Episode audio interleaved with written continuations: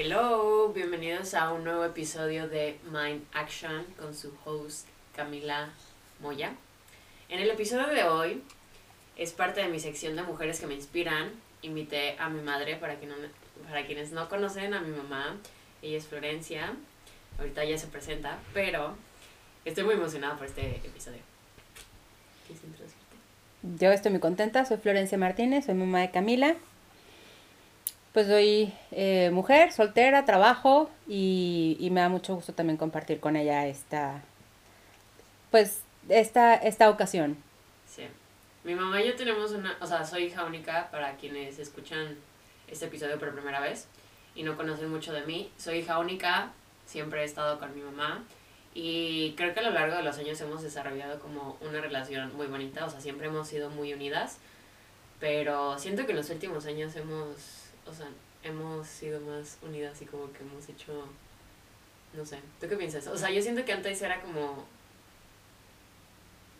como... Bueno, es que la, la relación padres-hijos siempre va cambiando. Cuando tú, como papá, como mamá, tienes un bebé, pues las responsabilidades y el cuidado es, son unos y tu atención te requiere ciertas, para ciertos aspectos y ciertas situaciones. Y conforme los hijos van creciendo, la atención debe ir cambiando, porque no son los mismos asuntos de un bebé que de un niño de 10 años o que de un joven de 16 o, o, o cuando empiezan la adultez, ¿no? Este, a sus 20, 20. Entonces, creo que sí, este, en los últimos años han sido me mejor y cada año que ha ido pasando siempre va siendo mejor y lo vamos enriqueciendo con, con experiencias, con cambios, con situaciones, a veces en el momento en el que se pasan no tan buenas eh, o tan gratas o dolorosas o tristes, pero siempre eh, pues caminando juntas. Y además siento que no eres como la típica mamá mexicana. O sea, no ofensa por las mamás mexicanas, pero mi mamá tiene, o sea, es como muy abierta de mente y no es muy, o sea, no eres muy tradicionalista. No. Entonces siento que eso también hace como que yo también desde muy chiquita me hubiera, me hubiera desarrollado con más libertad y como con mucha libertad de expresión, libertad de comportamiento, aunque mi mamá siempre fue como mamá estricta, o sea, no era como, ay, haz lo que quieras, de que, ok, sí puedes, pero también lleva con cierta responsabilidad y cierta, o sea, pues sí, vaya responsabilidad. Quieres libertad, tienes que asumir ciertas responsabilidades a su manera y a su edad, obviamente. Por ejemplo, sientes que con esto le podrías dar como un consejo a algún padre como a sus hijos de que, no sé, traten de ser más libres con sus hijos o no quieran como que pues no específicamente que, que sean más libres. Eh, yo creo que es más bien el hecho de enseñarles y darles las herramientas para que puedan utilizar justamente esa, esa libertad con la responsabilidad. Eh, de conocerse a ustedes mismos eh, como jóvenes en la etapa que están pasando. De recordar también un, uno mismo pues el proceso por el que pasó, el tipo de padres que tuvimos, porque siempre hay una brecha generacional entre los abuelos y los nietos, en este caso. Este, y, y bueno, ya lo, ya lo hemos platicado, o sea, pues tu abuela no fue criada de la misma forma, yo no fui criada de la misma forma, por ende tú tampoco, ¿no? Uh -huh. Y cada generación que, que, que va entrando al, al clan, pues va recibiendo los beneficios también del, del trabajo que cada papá, que cada miembro pues va, va cosechando de su propio trabajo como padre o madre y de la experiencia. Entonces yo eh, pensaría en dar más herramientas justamente para vivir esa libertad con responsabilidad. Y, y la comunicación. A veces no, no, no, a la gente generalmente no nos gusta escuchar ciertas cosas, ¿no? Y, y, y buscamos gente o buscamos situaciones en donde casi siempre escuchar lo que uno quiere. Uh -huh. Entonces, pero estar abiertos a la comunicación con los hijos, a, a pues a recibir la, la crítica, eh, a, a, aprender a escuchar un no de los hijos y a, y a, tolerarlo, a, a saber manejarlo también, porque son individuos uh -huh. y, y no siempre va a ser este pues lo que uno como padre o madre quiera todo el tiempo. todo el tiempo, ni para ni para ustedes como personas, o sea. No, y creo que tienes como mucha razón en el aspecto de que obviamente cuando eres chiquito te aprenden a decir como tienes que decirme que sí, tienes que escuchar mis órdenes y tienes que hacer, o sea, ajá, y no puedes hacer, o sea, y la respuesta de un no por un niño no está como bien, no recibida, pero es, es un poco más estructurado, ¿no? Pero siento que cuando vas creciendo, los hijos se vuelven un poco más rebeldes o empiezan a descubrir lo que les gusta y empiezan a decir como, no, esto que tú me estás diciendo no va de acuerdo conmigo y es cuando entre papás e hijos puede haber muchos conflictos de que no me puedes decir que no, aunque ya tengas veintitantos y, aunque ya estés como que haciendo tú tus cosas, como no, tienes que hacer lo que yo te diga, pero creo que a los papás se les olvida como ya es un, eso, esas después de los 18 ya eres como que un adultito en lo que, en lo que ya estás como que resolviendo un poco qué quieres hacer, qué no quieres hacer. Bueno, es que el proceso varía para también para cada, en cada familia y para cada hijo. Eh, en tu caso, tú siempre fuiste una, una niña muy madura eh, y, y, y, bueno, este, tus 18 pues pueden ser muy diferentes a los 18 de, otro, de, de otra persona. Ajá. Y, y el hecho de que los 18 o los 20 o 21, que son, es la adultez oficial porque ya pueden votar. Este, no, pero a los 18. A los 18 ya puedes votar. Sí, pero ya tienes IFE. Ajá, que, bueno, a los 21 en Estados Unidos ya eres legalmente ya en todas partes del mundo. Eh, eso no quiere decir que, bueno, efectivamente se tengan las responsabilidades asumidas para ejercer esa adultez, esa libertad. Entonces, cada quien sabe lo que tiene en casa, ¿no? Y, y, y es, pues, poner atención como padre en, en eso, en ver justamente, este el nivel de madurez que tienes. Si no, si no tienes un hijo muy maduro, pues entonces es ayudarlo a madurar. y, y, eh, no con la sobreprotección y no con eh, resolviendo todo el tiempo las cosas. Y si tienes un hijo que es maduro, bueno, pues tratar de impulsarlo. Y si ves que está por delante de ti, pues no quieras tampoco eh, jalarlo de manera que que, que, que se quede eh, contigo, ¿no? O sea, hay que dejarlos volar también. Sí, tienes mucha razón. Creo que es muy importante como papás también, bueno, no soy papá ni soy mamá todavía, pero como aprender a reconocer como, ah, creo que no estoy yendo por el, o sea, estoy viendo a mi hijo y no, y no, no veo como que haya un buen resultado, como que tengo que cambiar un poco yo qué le estoy enseñando, qué le estoy impulsando, cómo lo estoy guiando. No para que sea como una versión que tú quieres, pero a lo mejor si ves que tu hijo no está madurando, no está como que tomando las mejores decisiones, como, ok, como padre, cómo yo también estoy influyendo un poco y cómo puedo aprender a, guiar de cierto modo para que ese ser humano tome, o sea, desarrolle más madurez o tome un poco de mejores decisiones. Claro. Entonces, como que siento que los hijos obviamente son mucha reflexión de los papás y no reflexión de que sean iguales, incluso puede ser como lo opuesto, ¿no? Como que un hijo puede ser literalmente lo opuesto a ti. Y de todos modos es, es como un reflejo, esto está reflejando una parte de ti que a lo mejor no puedes o no puedes expresar o no Siempre, los hijos siempre son un reflejo. Siempre son un reflejo del, del, del, de los padres. Este, pues cuando están ambos, papá y mamá, pues es un reflejo de los dos. Y cuando pues nada más está una sola persona, de todas maneras es un reflejo. Y, y, y, y, por el niño te puedes dar cuenta cómo se vive la situación en su casa y, y por la conducta del niño te puedes dar cuenta, este, o sea, cómo, cómo lo están este, criando, qué, qué, qué métodos de crianza tiene, si, tiene padre si tiene padres permisivos o si tiene padres demasiado restrictivos también. Entonces, este, sí, o sea, esa es la maravilla de los niños en la primera infancia, pues es es, energía pura, realmente no, no, no manipulan, ¿no? Eso ya cuando ya, cuando ya crecen y, van madurando, bueno, pues ya son otros mecanismos de, de, de actuación eh, los, que, los que se van dando, pero este sí se me hace eh, pues importante que los papás pongamos mucha atención en ese, en esos aspectos. Cuando pienso, no sé si te estés de acuerdo que los hijos también enseñan a los papás y no todo el tiempo es como los papás obviamente enseñan a los hijos constantemente, pero creo que también está en los papás ver como, ah, creo que mi hijo me está enseñando como esto de mí o enseñándome ciertas cosas de la vida.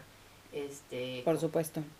como que no todo es los papás dar, dar, dar, dar, dar, sino también recibir, y no recibir como acciones, pero sino como conocimiento de, de parte de, de sus hijos.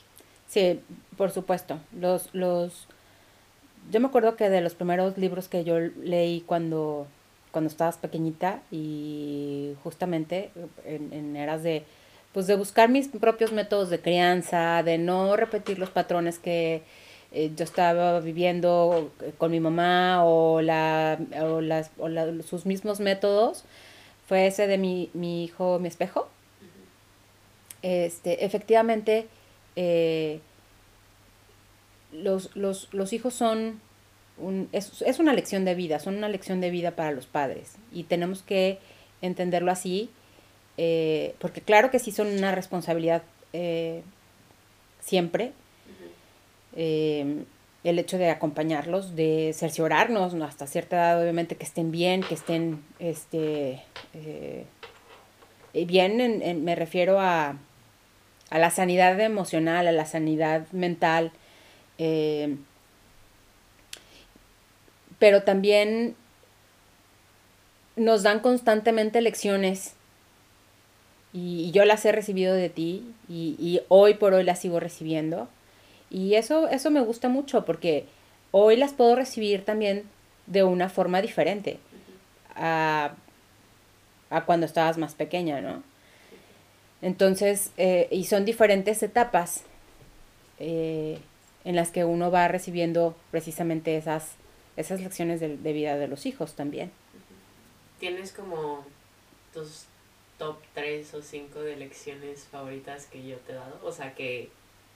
Mira, yo me acuerdo, por ejemplo, mucho de, de ti cuando estabas, este, como, tendrías como unos eh, siete, ocho años. ujú, Y, y en esa ocasión, este, estábamos, est- est- estábamos tomando un café y estaba un, estaba una tercera persona, ¿no? En, en la mesa con nosotros tomando este café. Y tú estabas inventando, ha- haciendo no sé qué cosas con papel y, y esto. Y yo, en un momento dado, este, y estás como insistiéndome en la atención de, mira, y estoy inventando esto, y, no sé- y yo justamente volteé y te, y, y te dije, ay Camila, no estés inventando, ¿no? Y entonces, Killing my vibe. sí, entonces, la, la, la otra persona que estaba ahí con nosotros, volteó y me dijo, no le vuelvas a decir eso, déjala que invente. ¿Quién Y, es? y es cierto.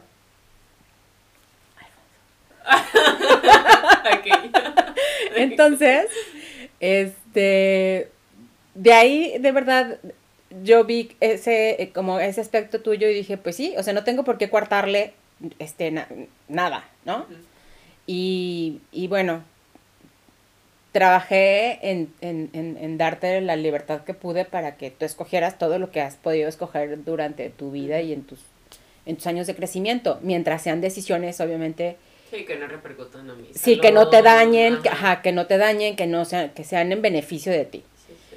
Entonces, este, esa es una. Eh, te voy a hablar de otra más importante y muy actual, mm, o sea, nos vamos a ir como muchos, muchos años después, y es este, justamente cuando tú te vas a Atlanta.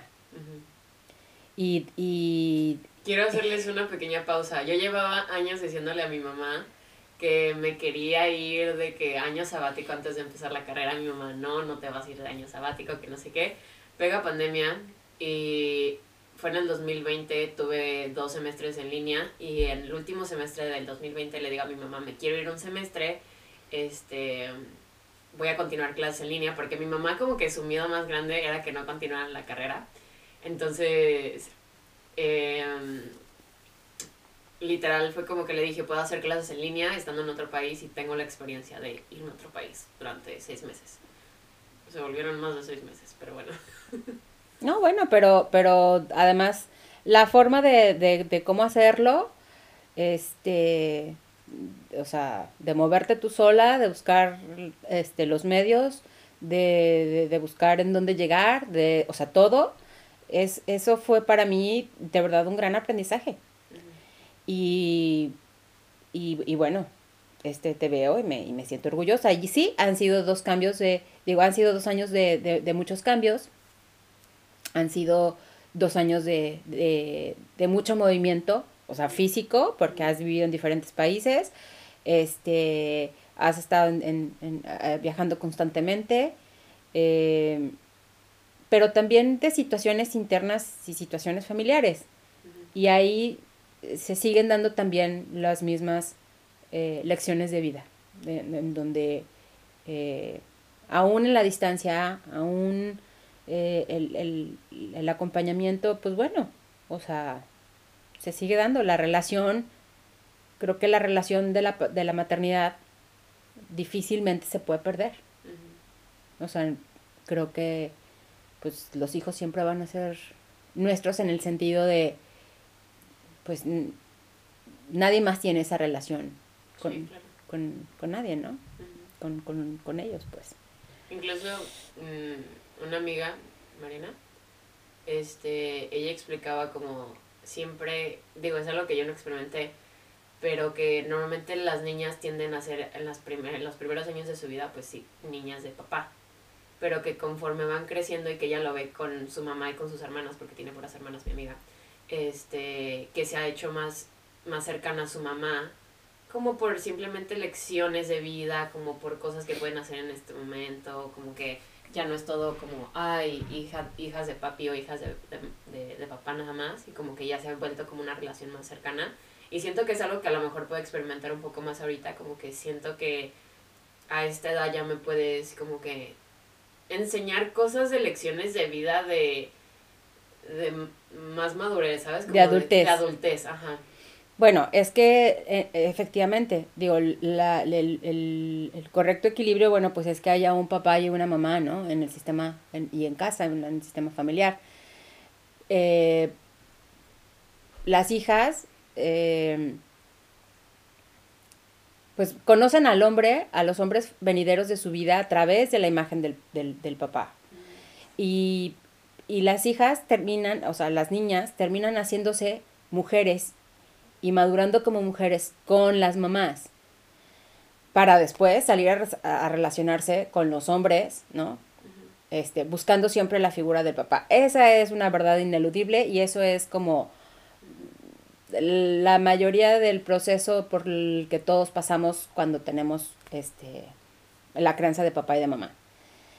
Y, y bueno, este, pues creo que esas, eh, eh, esas cosas efectivamente, pues luego van haciéndose los, los, los clanes, ¿no? Este, eh, de, de las mujeres, o en las mujeres, en las familias donde hay matriarcados, uh -huh. o donde, este, o aún habiendo la, la, la, la, pareja, el hombre y la mujer, y teniendo ya descendencia y todo, pues a veces sí, o sea, las mamás empiezan, eh, o las hijas empiezan a buscar como ya esa complicidad con el crecimiento, esa, este, esa confianza que, que ya se da de una forma más adulta, porque también, bueno, pues se, se da un crecimiento con responsabilidad, ¿no? Y vi, vives tu adultez de una forma responsable, lo que compartes conmigo como, como mujer, como hija, pues es tu propio sentir y, y, y, uno como madre, pues lo que tiene que hacer es acompañar y respetar también. Sientes también, por ejemplo, bueno, ¿ya acabaste tus lecciones? Eh... Sí. ok. no quieres agregar atrás. No. Este, bueno, esta, esto sí quiero nada más tocar, tocar el punto que esa, esta lección específicamente de, de, de, cómo tú te moviste, de cómo decidiste irte Atlanta y todo eso, a mí me dio pie para moverme también. Entonces, en ese sentido, esa fue la lección que yo aprendí de ti. O sea, como yo también puedo, como yo también voy a buscar los medios, como yo también este quiero quiero moverme. Sí, sí. ¿Recomendarías, por ejemplo, alguien si nos está escuchando ya sea una mamá, un papá o incluso como hijos algo para tener una buena relación como padre-hijo, o sea, como, o madre-hija, como... Pues siempre la comunicación, siempre la, la, la comunicación siendo respetuosos. A veces que sí, como papás somos autoritarios, como mamá, yo me reconozco como madre autoritaria, este, efectivamente no fue una mamá eh, permisiva, este, fui, sí fui estricta, sí fui eh, mm, a veces poco tolerante. Y sin embargo creo que fomentar la comunicación y estar justamente al, al pendiente, eh, al pendiente significa estar, o sea, en contacto de quién es la gente que te rodea, eh, tus amigos, ser cercanos a ellos, sea, no uno, no, no, aislarme porque, ah, bueno, son tus amigos y allá tú, no. Uh -huh. es, es, este, entonces eso, eh, pues sí, son, son este, definitivamente eh, herramientas que generan una buena, una buena comunicación, que generan una cercanía, que generan confianza eh, y que pues que te hace de, de, alguna manera también más fácil la crianza como padre, uh -huh. porque cuando es, el vínculo de la comunicación se rompe y te topas con silencios, te topas con mentiras, te topas con, híjole, es, eh, es terrible. Sí, totalmente. Uh -huh. Sí, siento que siento que sí llegamos a pasar como por un periodo en el que no, y creo que fue más como en mi adolescencia, como como que ya me puse, obviamente, en la adolescencia un poco rebelde y era como, como que, o sea, siento que en esa etapa sí chocábamos mucho y sí había momentos en los que no era como que te ocultara las cosas, pero a lo mejor no te las decía como 100%. Claro. Pero creo que es algo que hemos trabajado juntas y creo que no como, a lo mejor como un poco inconscientemente, nunca fue como algo hablado de que ay, hay que trabajar esto. Pero sí siento que ahorita, por ejemplo, nos podemos contar muchas cosas y siento que hay mucha comunicación y, y no sé, también siento que una parte, o sea, a lo mejor, eh, no sé tú qué piensas de esto, pero siento que una parte también muy importante de tener una buena relación como padres e hijos es como aceptar como papá, como yo también puedo cambiar, yo también puedo hacer cosas diferentes, o sea, yo siento que a lo, a, los, a lo largo de estos últimos años tú te has abierto al cambio y siento que es muy difícil para alguien arriba de, no sé, 40, como aceptar como el cambio y aceptar como, como no quedarse en el papel de que, ah, yo soy así y te aguantas, ¿sabes? Como uh -huh. estar abiertos a cambiar ciertas actitudes o ciertas cosas que siempre este, haces, que siempre has hecho. Bueno, es que el cambio es inherente. Yo creo que los seres humanos debemos, a lo único que debemos acostumbrarnos justamente es al cambio. No, no podemos estar inertes y, y, estar en una situación ever forever, no.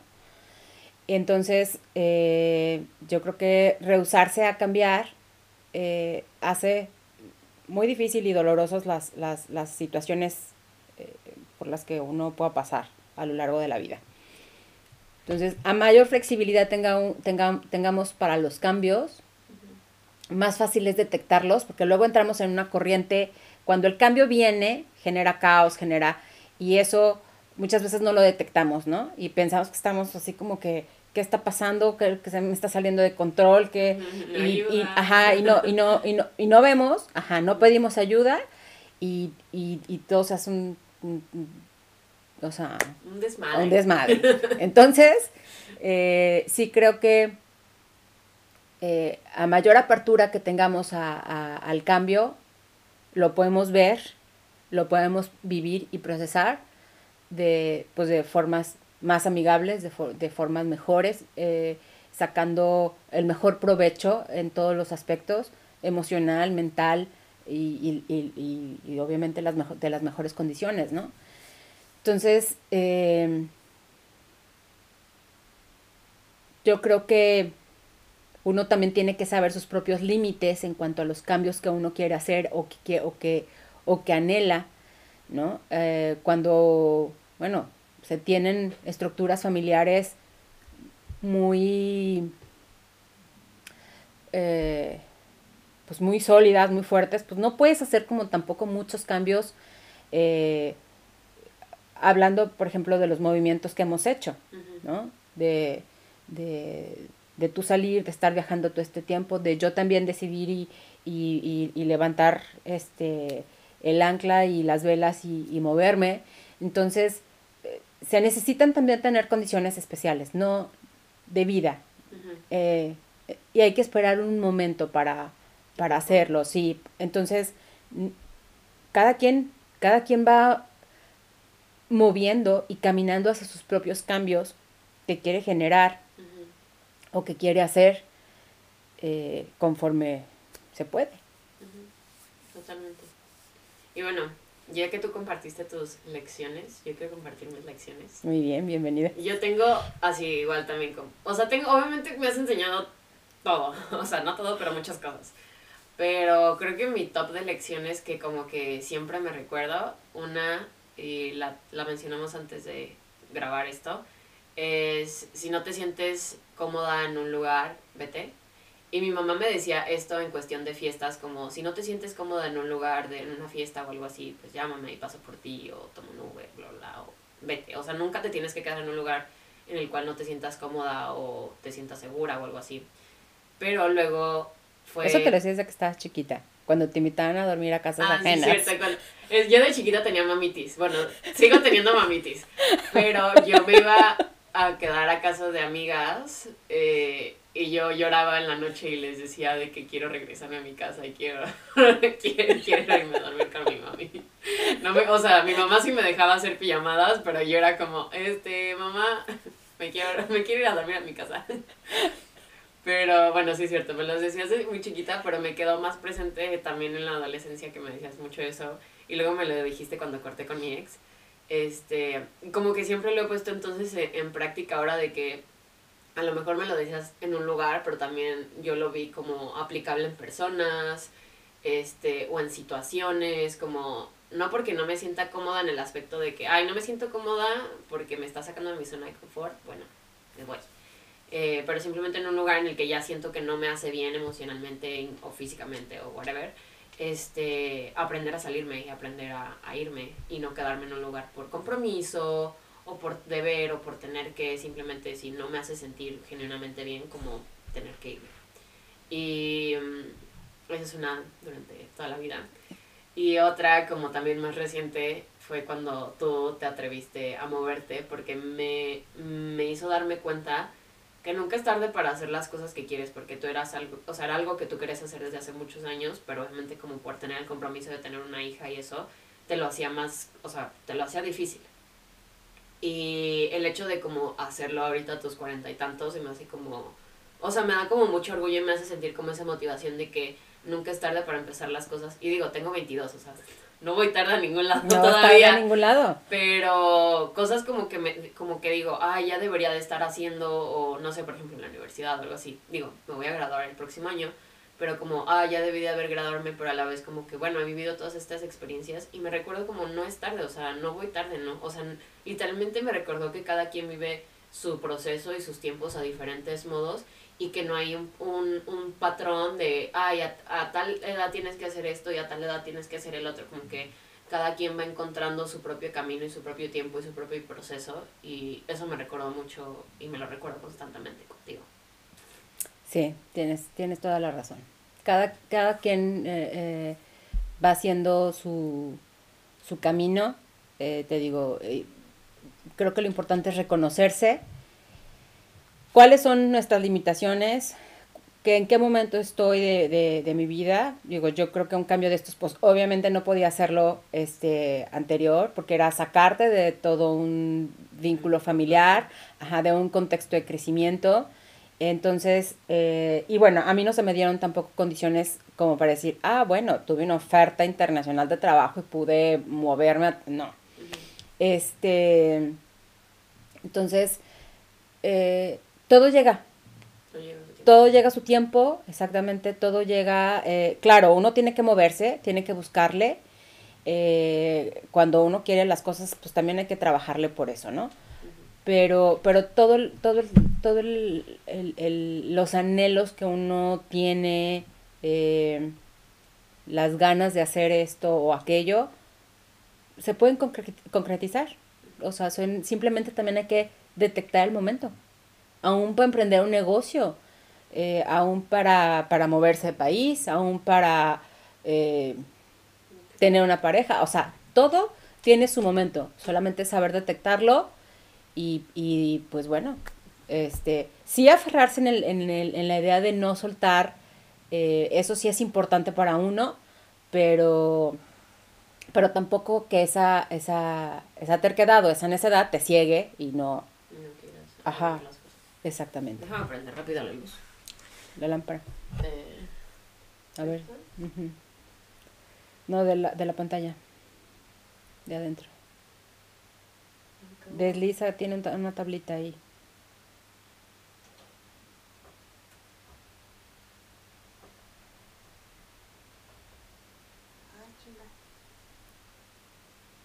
Y todo esto lo puedes editar, ¿verdad? Me imagino.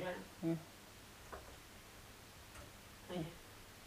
A ver, ve si es suficiente o quieres la luz. No, está bien. ¿Sirve? Bueno, y por último me gustaría tocar el tema de, ¿crees que es importante que los papás dejen de poner como todas sus, no expectativas, pero como todas sus ideas de, todas sus, o sea, las cosas que no hicieron los papás, como poner la carga a sus hijos, o sea. Claro, ese es un error muy usual, muy común que tenemos los padres con, nuestros hijos, siempre, en cualquier momento y en aspectos de, de, en diferentes aspectos de la vida. Llámese desde la profesión, eh, los gustos por los deportes, eh, o sea, actividades extracurriculares como canto, eh, baile, etcétera. O sea, qué bueno es siempre fomentar una disciplina al, al, niño, ¿no? O sea, en cuestión de deporte, en cuestión de... Pero pues no va a ser a lo mejor el futbolista que tú querías. Este, o tampoco va a ser la bailarina que se va a ir, este, sí, o sea, al ballet ruso, a, a, la academia, pues no.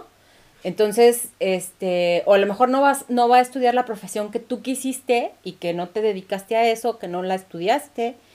Eh, tampoco va a tener eh, el hijo o la hija, pues la personalidad que tú quisieras. A lo mejor tú eres muy extrovertida y resulta que tu hijo o tu hija es muy introvertido o viceversa. Entonces, eh, que siento que es algo como, no como tú y yo, pero por ejemplo siento que yo soy como muy sensible, muy así como no me hagas fuerte. Y mi mamá es como, como, o sea, lo contrario, es como súper fuerte, es como, tiene esta actitud como más, más fuerte y como que un poco más valiente, o sea, no digo que no sea valiente, pero como que yo soy así de que, ay, mis sentimientos, como, no me O sea, mi mamá me levantó, incluso hasta la fecha es como que, eh, si estás levantando la voz es como, no, no levantes la voz. Sí, bueno, yo soy gritona, yo, yo hablo fuerte desde siempre. Pero siento que en algún punto te llegó a desesperar de que esta niña es demasiado sensible, como ya Camila. No, bueno, sí había, había ocasiones, por supuesto, en las que sí, este, sí te veía como muy, como, como cosita tiernita. Este, y, y bueno, sí, yo soy, este, pues más durita para muchas situaciones. Eh, sí, soy emocional, pero no. No. No tan blandengue, pues. No, no. No se me hace el corazón de pollo tan, tan rápido. O sea, o, o, o, me, o puedo. Soy de las personas que a lo mejor soy más reactiva. Este. Digo, por ejemplo, las, recibimos una crítica, ¿no? Y a lo mejor para ti puede significar ay, este, llanto. Ajá, sí, exactamente. Y yo me enojo. o sea. Porque somos, eso. Somos muy diferentes. Sí, claro. Entonces. Es porque tú eres Leo, yo soy Tauro. bueno, vamos a pensar que es por eso. Pero sí, este, y reconocer esas diferencias y, y justamente poder compartirlas ya ahorita, este, bueno, tiene sus, sus muchas ventajas y es muy enriquecedor. Cuando está, este, cuando, cuando la, la etapa del hijo es más joven, están más chicos y todo, pues también, o sea, la verdad es que a veces no tenemos el, el, la, la, la, visión para, para ver ese tipo de situaciones.